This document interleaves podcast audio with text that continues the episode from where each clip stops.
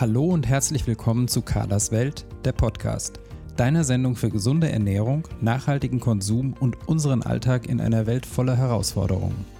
Hier geht es um gesunde Ernährung und die nötigen Hintergrundinfos, entspanntes Kochen im Alltag, ein stressfreieres Leben, Genuss und Spaß mit hochwertigen Lebensmitteln, um ein verantwortungsvolles Leben und um interessante Menschen, deren Projekte und Biografien. Viel Vergnügen mit der neuen Folge von Carlas Podcast. Ich begrüße dich herzlich zur vorerst letzten Folge unserer Expertenreihe zu ausgewählten Themen der Ernährungsberatung. Heute spreche ich mit der KPNI-Expertin, Ernährungsberaterin und Heilpraktikerin Birgit Schröder über das Thema Trinken und Wasser. Um das Wassertrinken, um die richtigen Mengen und die Bedeutung für den menschlichen Körper kreisen viele Mythen, weshalb es uns wichtig war zu klären, warum Wasser so wichtig für uns ist und wie du die richtige Menge für deinen Bedarf ermitteln kannst.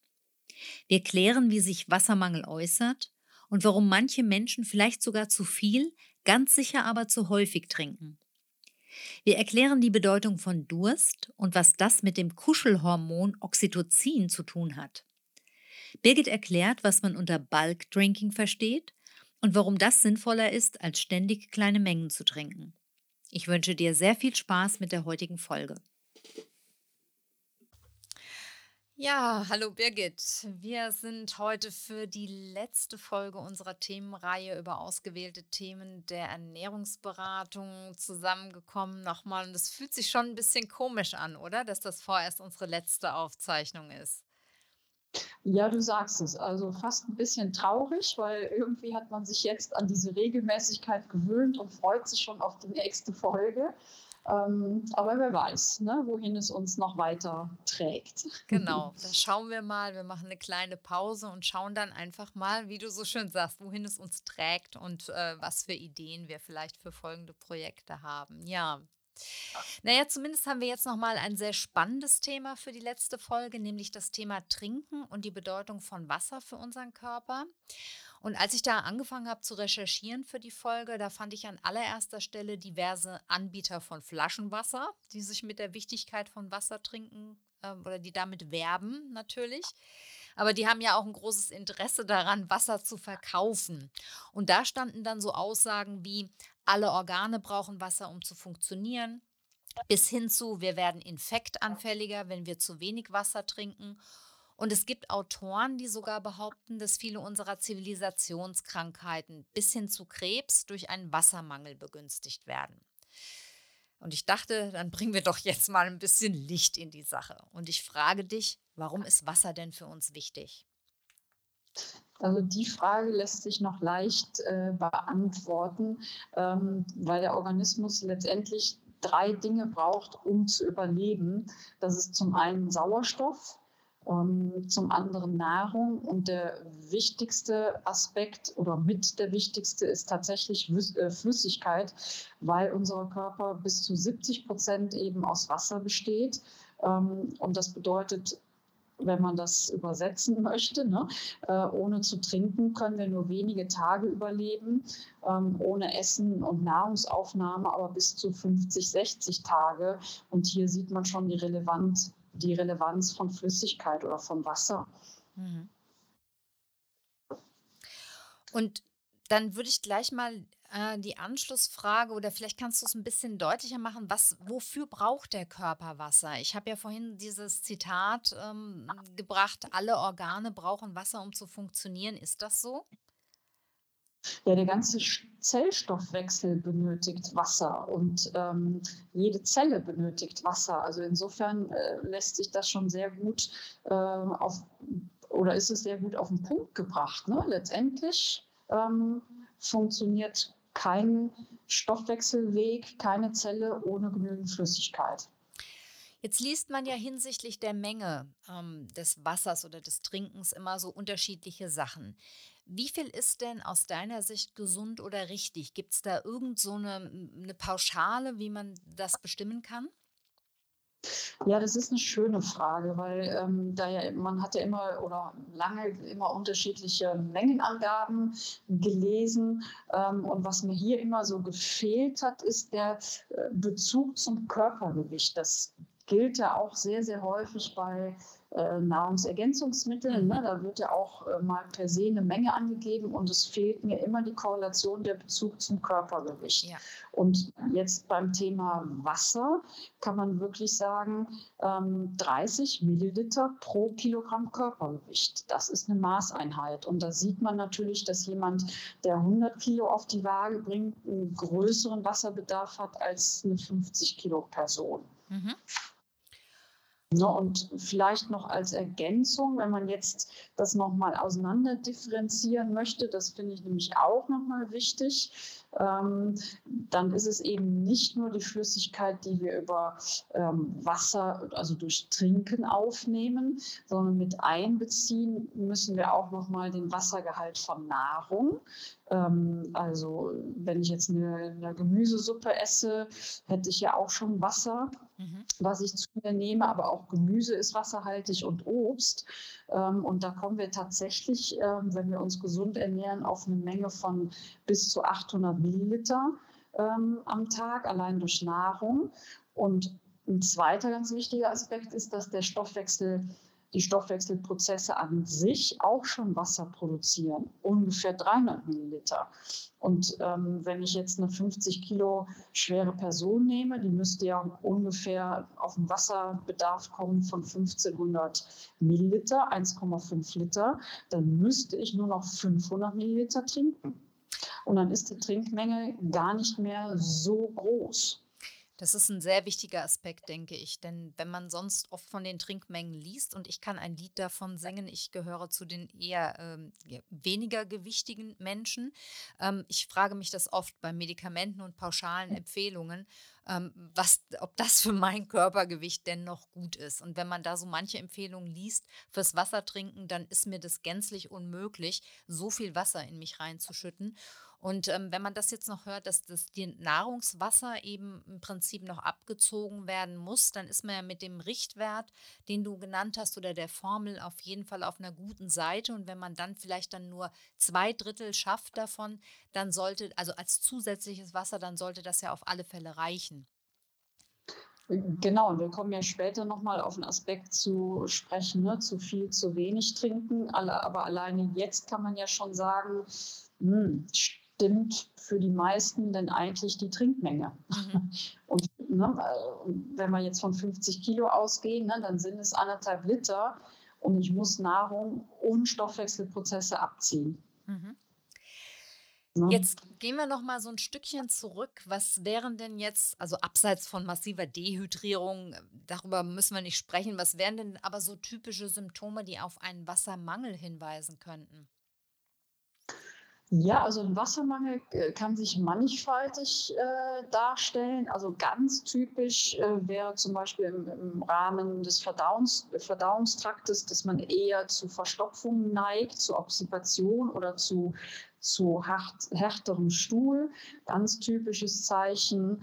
Ähm, Kopfschmerzen können auftreten. Da wäre es typisch, dass die eher so im Tagesverlauf mehr werden. Ne? Zum Nachmittag hin ähm, wäre ein typisches Zeichen, aber auch ähm, Konzentrationsschwierigkeiten, ähm, ein bisschen trockenere Haut oder Schleimhäute, Müdigkeit. Ja, also das, da sieht man schon, hm, das kann sehr auseinander differieren, äh, wo es einen am meisten dann betrifft. Mhm. Ich hatte irgendwo gelesen, dass auch Heißhunger auf Süßes ein Zeichen sein kann, dass Wasser fehlt. Kannst du das bestätigen? Ja, das wird durchaus in der Literatur das ein oder andere Mal beschrieben, aber ähnlich wie jetzt bei den Kopfschmerzen, ne, gerade Heißhunger auf Süß, kann natürlich viele Ursachen haben. Ne? Und da müsste man dann in der Anamnese nochmal sehr gut eruieren, ist es ein Wasserproblem oder ist es vielleicht doch äh, das Thema Insulinresistenz, äh, haben wir ja auch in der Podcast-Folge be äh, beschrieben. Es kann aber auch ein Neurotransmittermangel sein. Serotonin macht auch Heißhunger auf Süß. Aber ja, es ist ein Aspekt, den man auf jeden Fall im Hinterkopf haben sollte ähm, mit dem Wasser. Mhm. Richtig. Und jetzt ähm, klären wir doch mal, was überhaupt als Wasser zählt. Du hast ja gesagt, ähm, natürlich, dass auch den, das Wasser in der Nahrung und das vom Körper selbst produzierte Wasser zählt. Aber wenn wir jetzt von dem sprechen, was wir von außen zuführen, zählt dann nur Wasser Wasser oder auch Säfte, Schorlen, Kaffee, Tee. Oder wenn ich jetzt nochmal anders fragen würde, geht es generell um Flüssigkeit oder tatsächlich um reines Wasser? Ja, es geht, und das ist ein bisschen die bittere Erkenntnis, es geht tatsächlich um Wasser, Wasser und äh, um ungesüßte Früchtetees. Mhm. Aber ähm, der Fruchtsaft, die Schorle, ähm, jetzt habe ich vergessen, was du noch erwähnt den hast. Ne? Kaffee, ne? also, den, genau. Genau, den Kaffee, das zählt leider alles nicht dazu. Also und auch nicht das Feierabendbier. Oder erst, erst recht nicht das genau. Feierabendbier, genau, ja. Genau. Ne? Ähm, also es geht äh, im Prinzip wirklich um das reine Wasser. Das reine Wasser, genau. Jetzt kommt die Gretchenfrage, Leitungswasser oder Flaschenwasser? Ja, letztendlich äh, kann man natürlich auch Leitungswasser trinken, wobei hier wäre mir wichtig zu erwähnen, dass man das dann äh, wirklich testen lassen sollte, ja, also auf die Qualität, ähm, ob auch wirklich äh, von den Mineralstoffen alles gut äh, drin ist, aber je nachdem, ich wohne zum Beispiel im Altbauhaus, habe noch alte Rohre, ähm, ich habe mein Wasser auf Schwermetalle untersuchen lassen, das würde ich dann schon empfehlen, aber wenn man ein ähm, gutes Zertifikat ausgestellt bekommt, ähm, bin ich auch durchaus ein Vertreter, dass man äh, Leitungswasser trinken kann und ansonsten definitiv Flaschenwasser. Ähm, also hier wäre eben wichtig, dass es eine Glasflasche ist ähm, und nicht die äh, PET-Plastikflasche, weil dann hätten wir ja nochmal das große Thema Mikroplastik. Ähm, das ist ja mittlerweile zu Recht in aller Munde. Also wenn Wasser, den Wasser, was nicht aus dem Hahn kommt, dann auf jeden Fall in der Glasflasche. Mhm. Und dann würde mich auch noch mal interessieren, warum es so vielen Menschen schwerfällt, ausreichend zu trinken. Ja, und da bin ich eben gar nicht mehr so sicher, ob das wirklich so ist. Ja, also ähm, ich muss noch mal auf die ja, fast Eingangsfrage zurück. Ja? Also äh, wenn ich mir überlege, bei meinem Gewicht äh, würden 500 Milliliter, also ein halber Liter Wasser täglich trinken, absolut ausreichen. Ähm, und deswegen glaube ich, dass die Mehrheit wirklich genügend trinkt, ähm, wenn man die Rechnung, die wir angestellt haben, mit einbezieht. Mhm. Ähm, und es gar nicht so sehr das Problem ist, ähm, wie man denkt, ne? weil wenn man liest, ja, man muss zweieinhalb äh, Liter Wasser trinken, ja, dann habe ich auch ein Problem. Ja, aber ähm, es ist eben nicht bezogen aufs Körpergewicht. Insofern bin ich mir da gar nicht so sicher, ob viele ein Problem haben mit der ausreichenden Flüssigkeitsmenge. Ich verstehe. Ähm, dann vielleicht die Frage ein bisschen anders gestellt. Mhm. Sollte man, wie man das so oft hört, einfach regelmäßig trinken? Ne? Es gibt ja so Trinkuhren und also manchmal habe ich Klienten in der Praxis, die trinken gewaltige Mengen, einfach dadurch, weil sie sich das so angewöhnt haben. Also nochmal konkretisiert, sollte man regelmäßig trinken oder sollte man nur bei Durst trinken? Das ist eine, eine super Frage, ähm, weil die auch nochmal einen sehr, sehr schönen evolutionären Hintergrund hat. Ähm, und da muss man sich nochmal fragen, was ist denn eigentlich der positive Aspekt von Durst? Also warum haben wir eigentlich Durst? Und ähm, es kommt bei diesem Durstgefühl, was wir empfinden, zu einer Ausschüttung von einem bestimmten Hormon. Das ist das Hormon Oxytocin. Das kennen wir so als das Kuschelhormon. Ja, das wird ausgeschüttet ähm, bei der Geburt, ähm, um die Bindung zwischen Mutter und Kind ähm, zu stärken, also das Bindungs- oder Kuschelhormon. Aber es geht eben noch weiter. Das Hormon kann noch viel mehr. Es ist ganz wichtig für die Funktion des Nervensystems, für die Funktion des Stresssystems.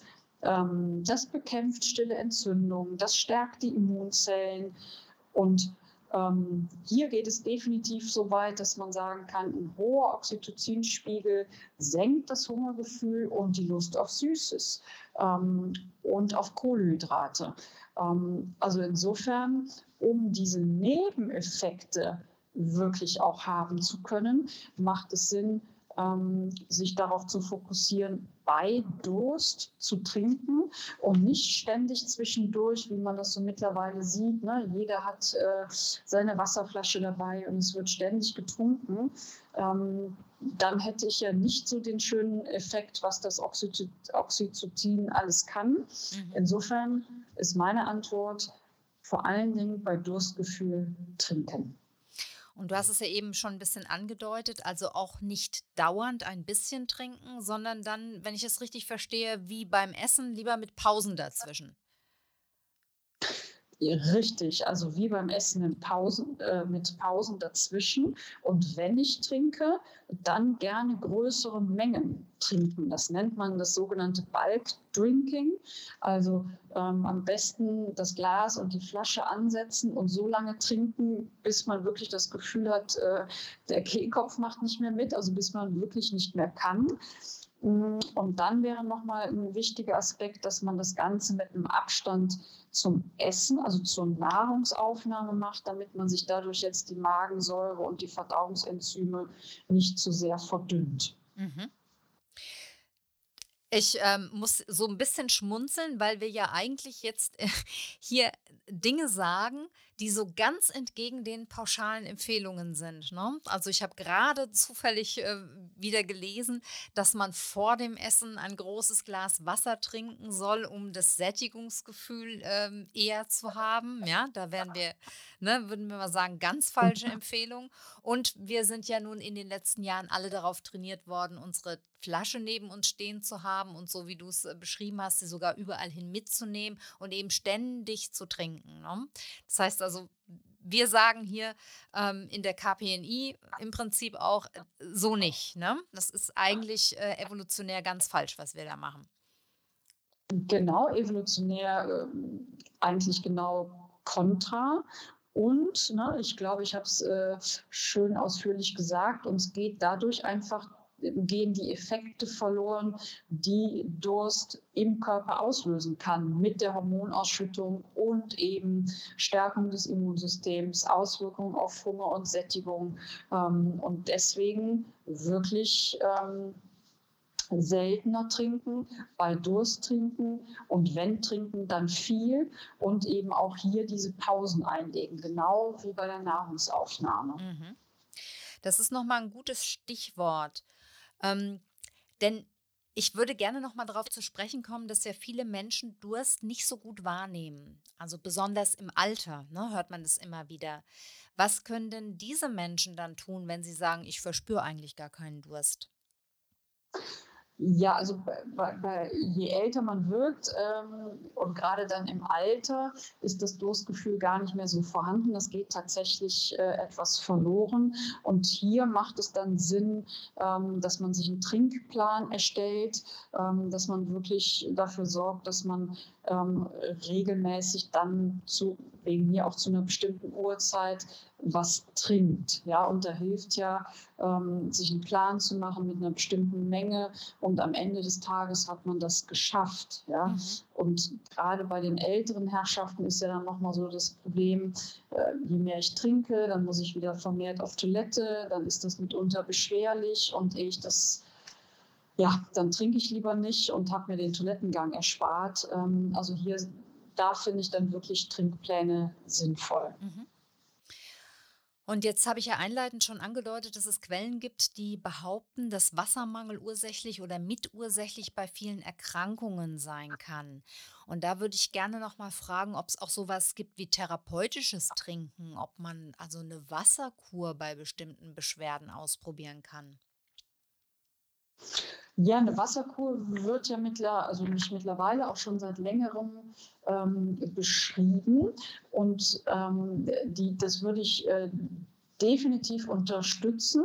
Ähm, ich hatte es in einem anderen Podcast schon mal gesagt, letztendlich ähm, bin ich ein, ein Fan davon, ähm, möglichst kleine Veränderungen zu initiieren, die dann eine große Wirkung haben können. Und dazu zählt durchaus so eine Wasserkur oder mal mehr zu trinken. Ja, und das eben mit einem zeitlichen Abstand zur Nahrungsaufnahme, damit ich dann auch so eine Signalwirkung habe und schaue, was das im Stoffwechsel anregen kann. Also da bin ich absolut ein Befürworter.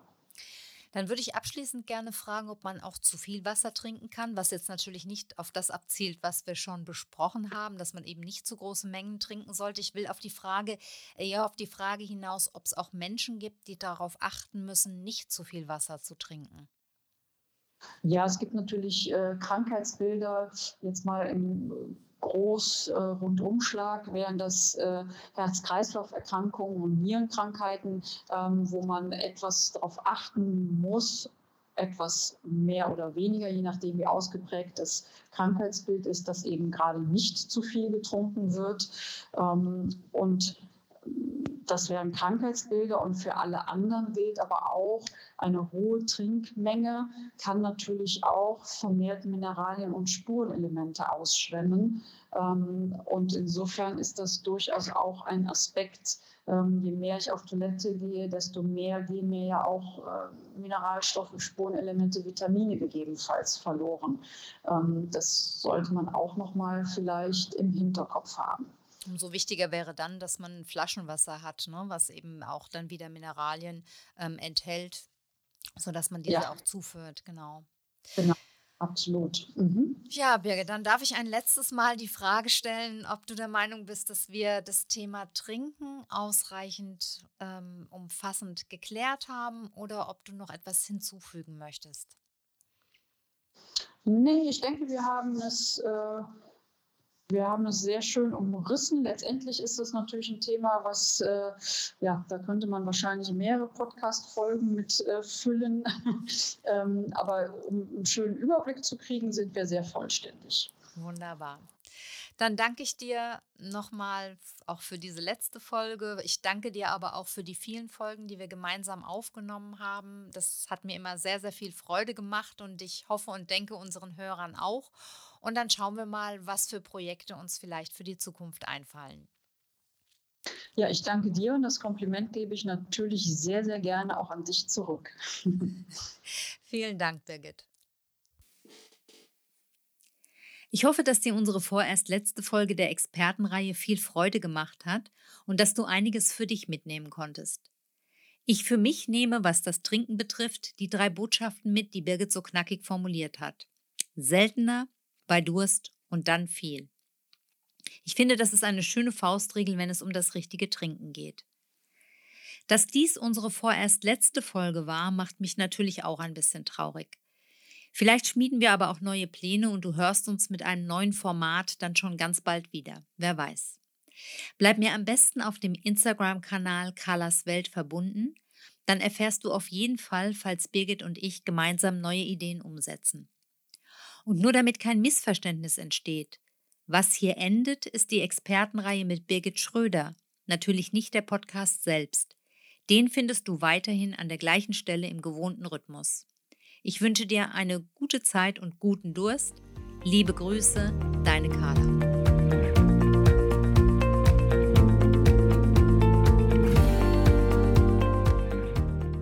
Das war eine neue Folge von Carlas Welt, der Podcast. Die Links zu den Themen der Sendung findet ihr in den Shownotes und auf www.kala-kocht.de slash podcasts.